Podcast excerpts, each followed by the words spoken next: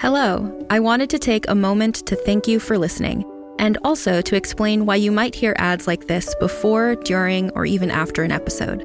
We're a small but mighty team here at Realm, and to help fund our shows, we promote products or services that we think you'd enjoy from a variety of sponsors.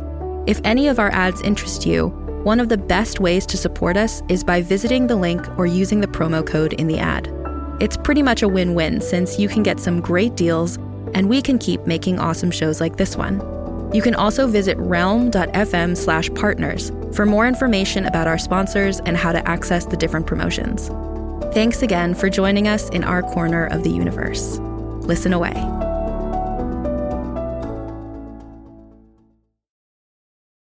Have you ever watched an apocalyptic sci fi movie and wondered, could any of this really happen?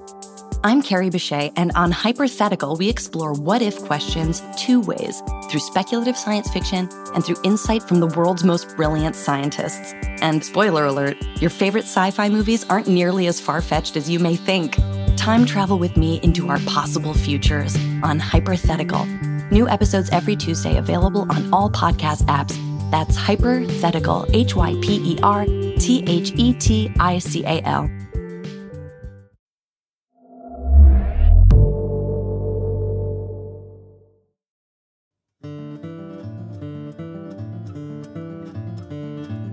Realm presents Bullet Catcher, Season 1, Episode 12.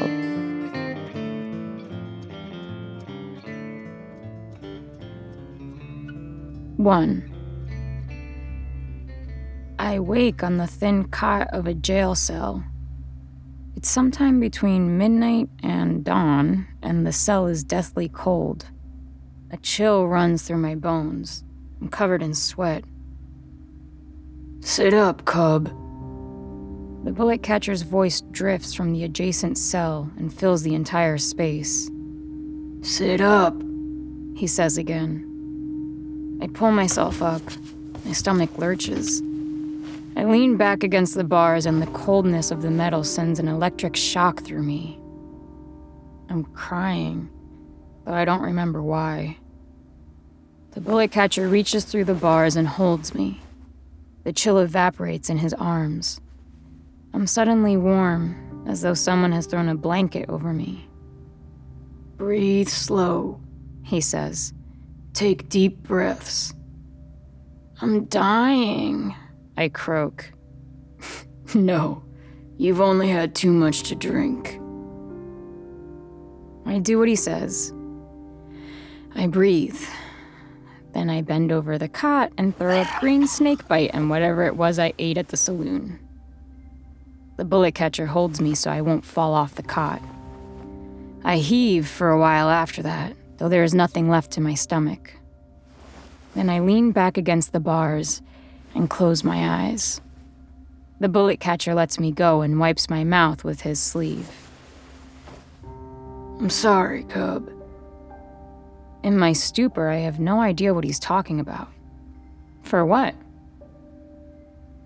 For this, he says.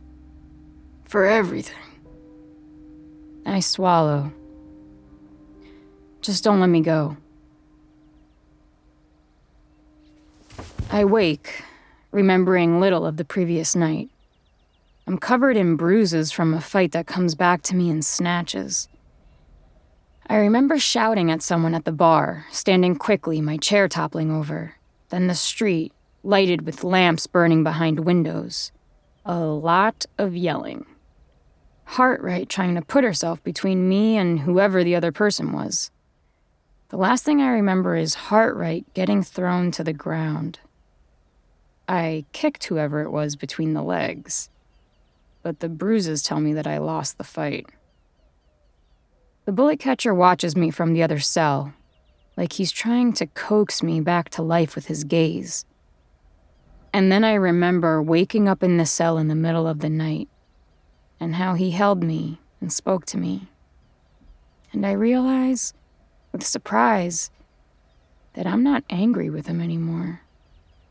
Turns out, when it comes down to it, forgiveness is easy. At least, when you love someone. I forgive the bullet catcher. and it feels like shedding a tremendous weight. What do you mean you're leaving? Hartright stands in the library. She'd been distractedly thumbing through a book when I told her. I need to find Cass. Who the hell's that? She's a bullet catcher. I'm going to bring her here. We're going to end the gunslinger's control over the water. We're going to bust out the bullet catcher, and we're going to get the hell out of here. Is that all? That's all. I reckon you're going to get yourself killed. Maybe.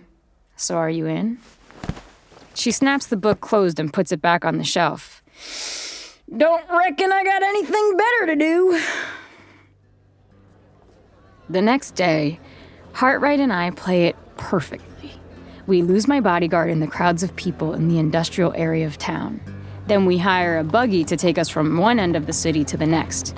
We switch to another to take us back, except we jump out a few streets down, duck into an alley, and watch as Cloak's gunslingers hustle after our empty buggy, completely fooled. Then we rendezvous with our horses, which we've already saddled and readied with supplies, and we're gone. Though it's two days' ride from Las Pistolas, the place where the bullet catcher's coordinates lead to isn't on any map in Nico's library. Hartwright says she's never been to that part of the desert before. I've heard stories, she says. It's a wild part of the Southland. I've heard that there are beasts there never seen by anyone. I heard a sandstorm has raged there for as long as anyone can remember and makes that part of the desert totally impassable. I say, it sounds like the perfect place to go if you don't want to be found. What was supposed to be two days stretches into three, and then four. It seems whenever the compass says we're getting close, the needle starts spinning and we lose all direction. The wind is high and the sand freckles our skin and makes seeing hard. We wrap our faces to keep the stinging sand out of our eyes and mouths. We walk our horses into the wind, using their bodies to shield us. We should head back, Hartwright tells me. And she's right. If we head back now, we'll have just enough food to get us back to Las Pistolas.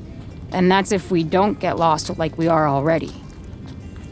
I squint my eyes against the stinging sand, and finally, I have to admit we're beaten. There's nothing out here. Or if there is, it's so well hidden, we'll never find it.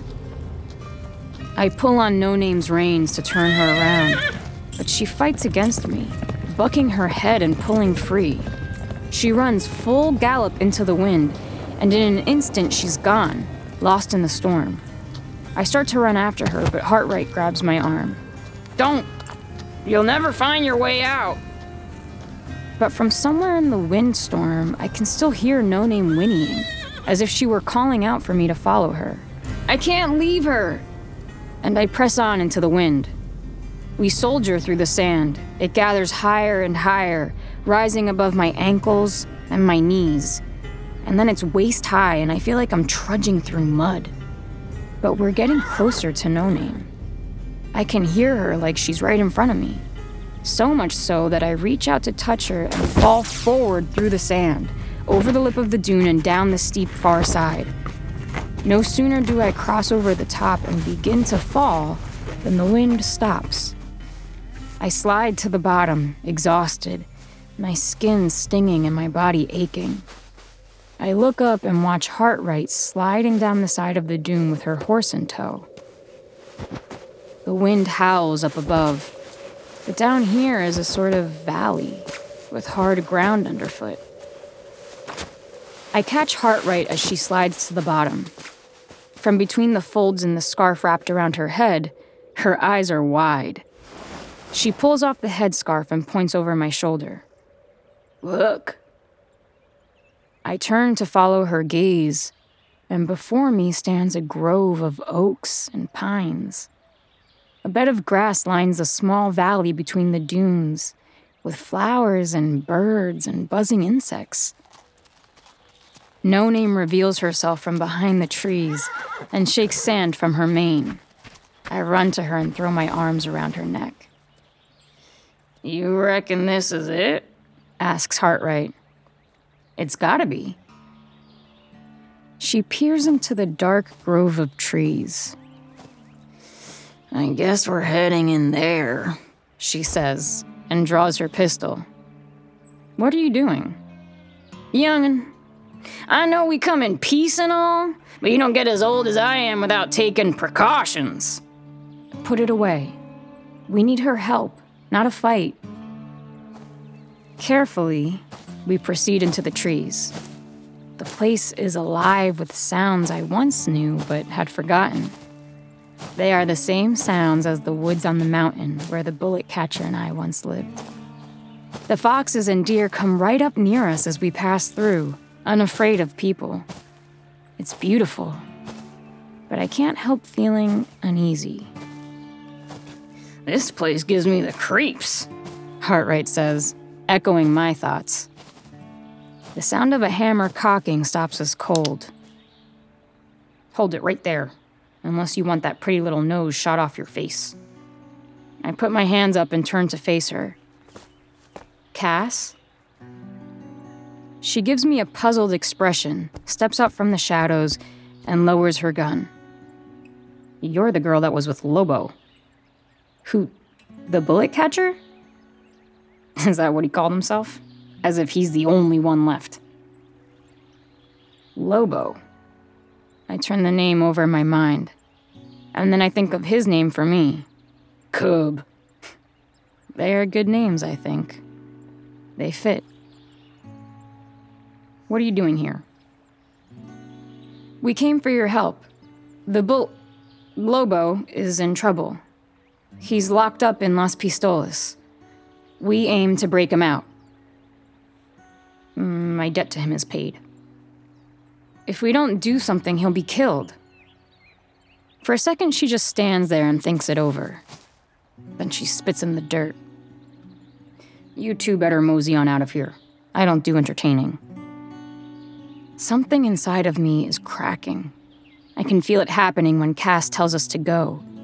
Truth is, maybe I've been feeling it for a long time. This world seems so big and open and full of people, and there's so precious few willing to help when others need it. I won't. Excuse me?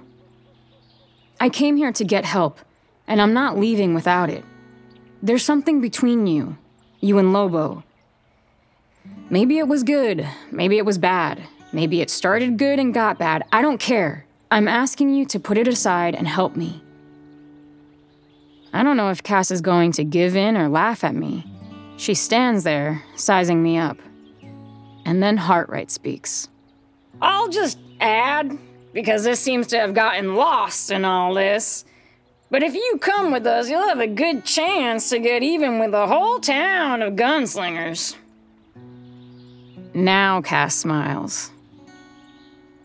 That's what you should have led with, kid. She turns and waves for us to follow her deeper into the woods. Eventually, the woods open into a clearing with a small log cabin sitting beside a stone well. Cass invites us inside.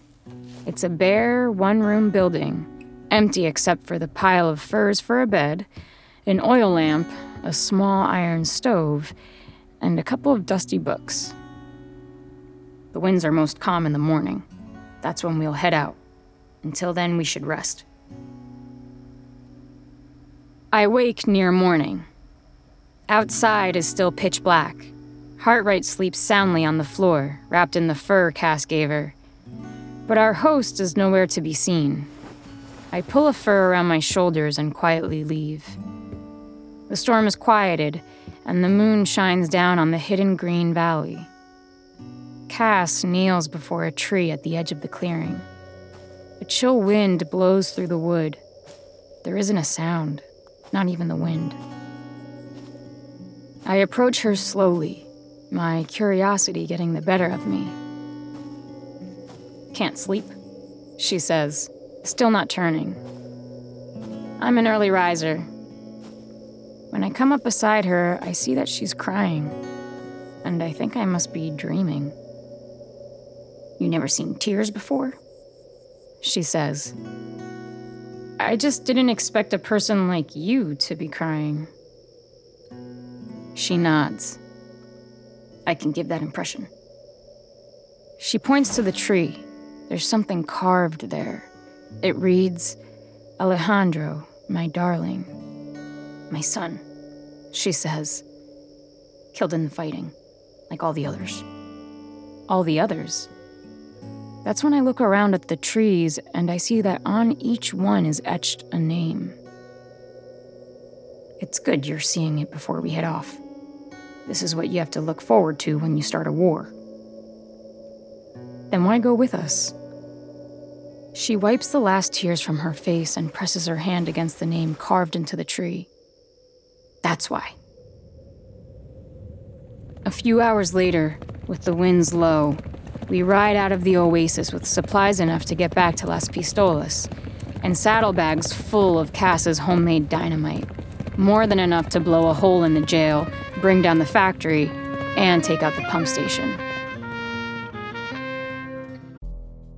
I like a story that will take me to extremes, and nothing says extreme quite like The Last City, a new Wondery podcast available now. Set in 2072, the city of Piura is a geoengineered paradise that protects fortunate residents from the global catastrophes of heat domes, fires, floods, and droughts. Demetria Lopez heads up Piura's public relations, tirelessly promoting the city's idyllic image, which, given its promise of being a miraculous green haven in a climate ravaged world, shouldn't be too hard to sell but things are not always as perfect and shiny as we'd like to believe. When she stumbles upon a dark secret that could lead to the downfall of Piura's existence if revealed, she must decide who and what she's willing to protect.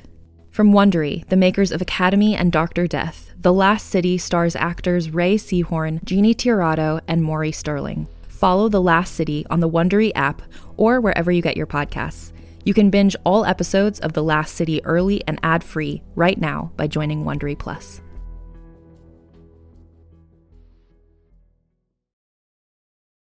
Do you like science fiction? I'm Carrie Bechet, and if you loved movies like Arrival or Interstellar, then you're going to want to check out my podcast, Hypothetical. On Hypothetical, we tell speculative sci fi stories interwoven with real science. New episodes every Tuesday, available wherever you get podcasts. Two. We arrive outside Las Pistolas near midnight two days later. The moon hangs bright and low over the town. It's a bad night for going unnoticed. But it doesn't matter anyway, because everyone has gathered in the town square where a wood platform has been erected. The mob around the platform is illuminated by a constellation of torches, dotted here and there. Four figures stand atop the platform Nico, Cloak, Lobo, and an executioner, hooded in black. Shit. Hartwright drawls, giving voice to the same thought running through my mind. This is perfect, Cass says. I shoot a hard look in her direction, but then I catch her meaning. Everyone's attention is drawn to the execution. Perfect time to set the dynamite. I ride in on my own, while Hartright and Cass circle around to the industrial district on the far side of town. The plan is simple. I intervene in the execution, cause a disturbance, and while everyone's attention is on me, they blow the factory and the pump station. Only thing is, I have no idea how I'm going to do it. As I approach the stage, I can see Cloak at the front of the platform, addressing the crowd, but he's too far away for me to hear. Lobo stands with the noose around his neck. The executioner is beside him with his arms crossed, and Nico stands to the side, his head bowed slightly. The crowd roars. Cloak has finished his speech. He turns and signals the executioner, who grabs hold of a handle attached to the stage and pulls. A trap door swings open and Lobo falls through. Without thinking, I draw my gun and fire.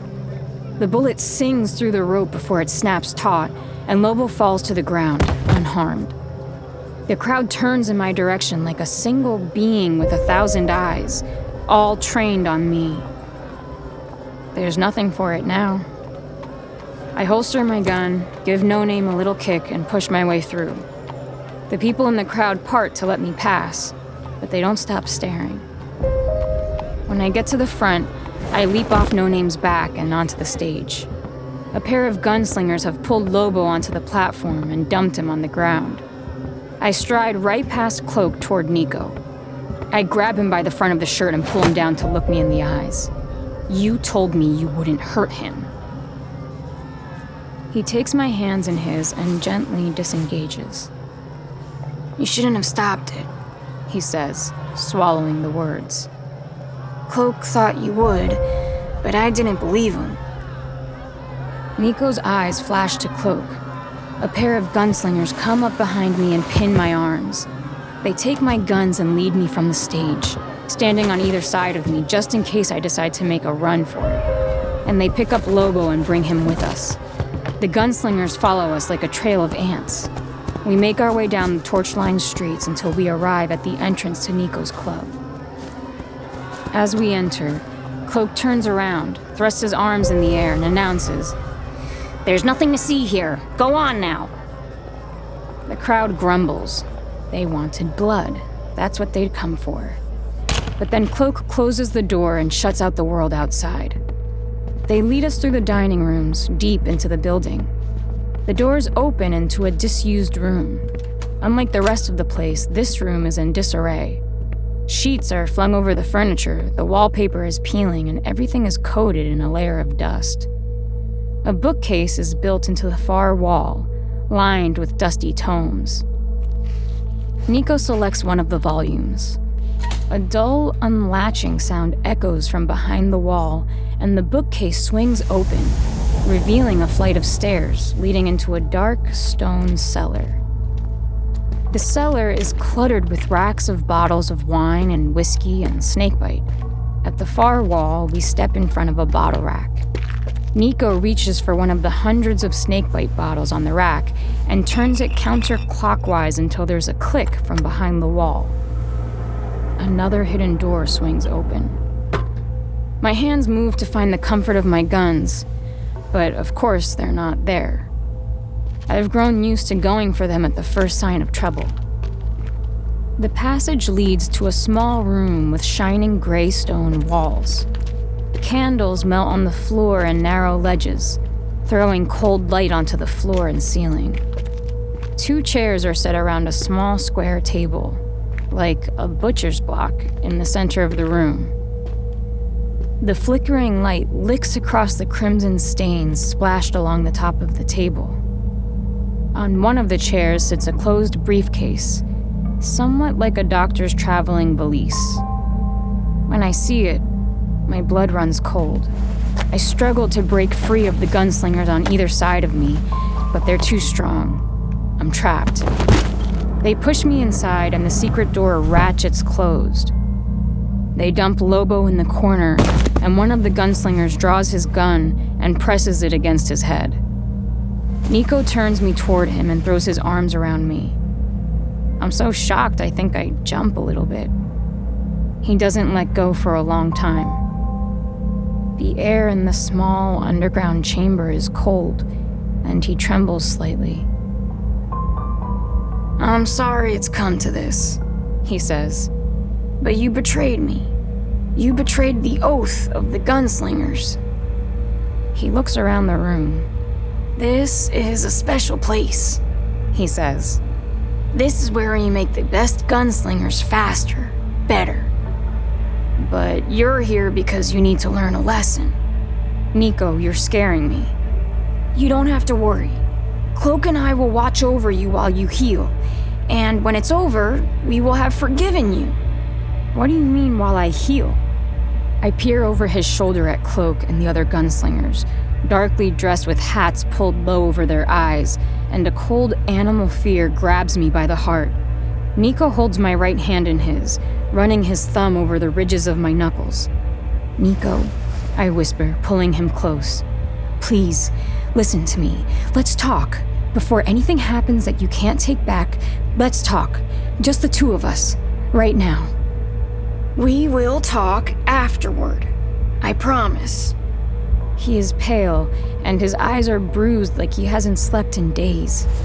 He raises his shooting hand and pulls off the glove. His hand is gnarled.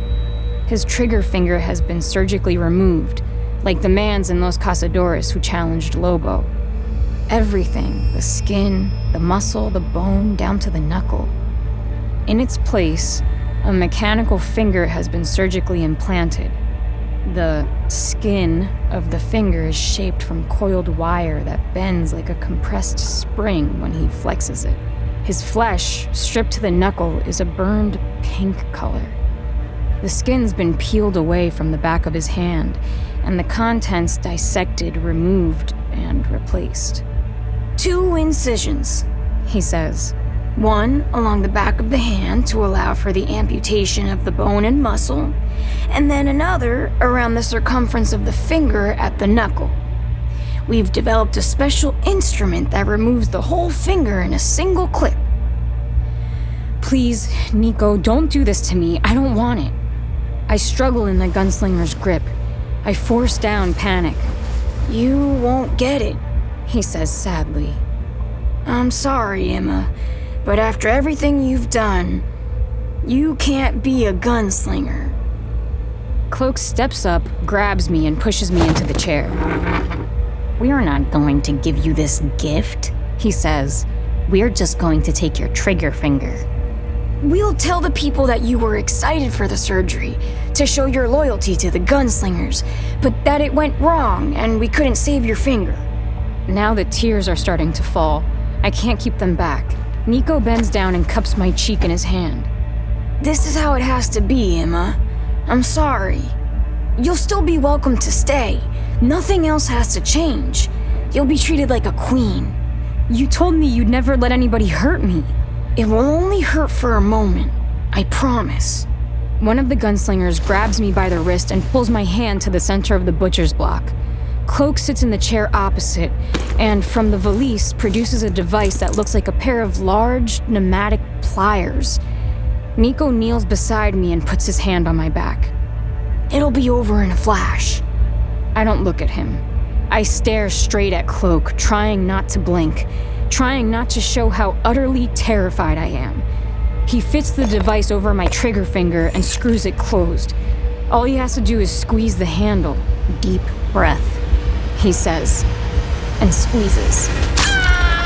Pain shoots through my body, seizing my muscles and my voice. Nico holds me down in the chair so I don't struggle away. It feels like the device is peeling my skin and flesh away, layer by layer.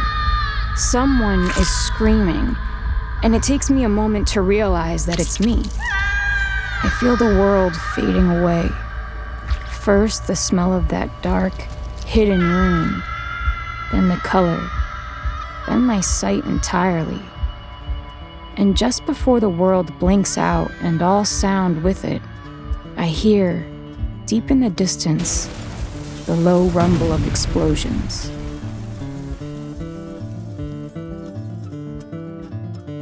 You're listening to Bulletcatcher Season 1 by Joaquin Lowe. Produced by Realm, your portal to another world. Listen away.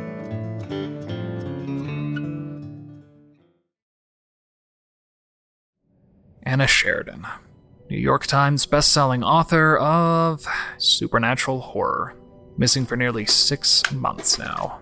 That's not possible. Is the compass broken, or did I turn to the? Given the circumstances of her disappearance, someone with a more vivid imagination might decide she'd pierced the veil, so to speak. Weak radio signal. 700 meters. Closing fast.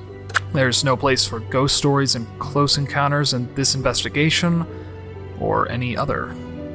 I need you to find me. To save yourself. Of course. What else would it be? The Sheridan Tapes, a serialized horror mystery podcast. Stream the complete series today on Realm and on all podcasting platforms.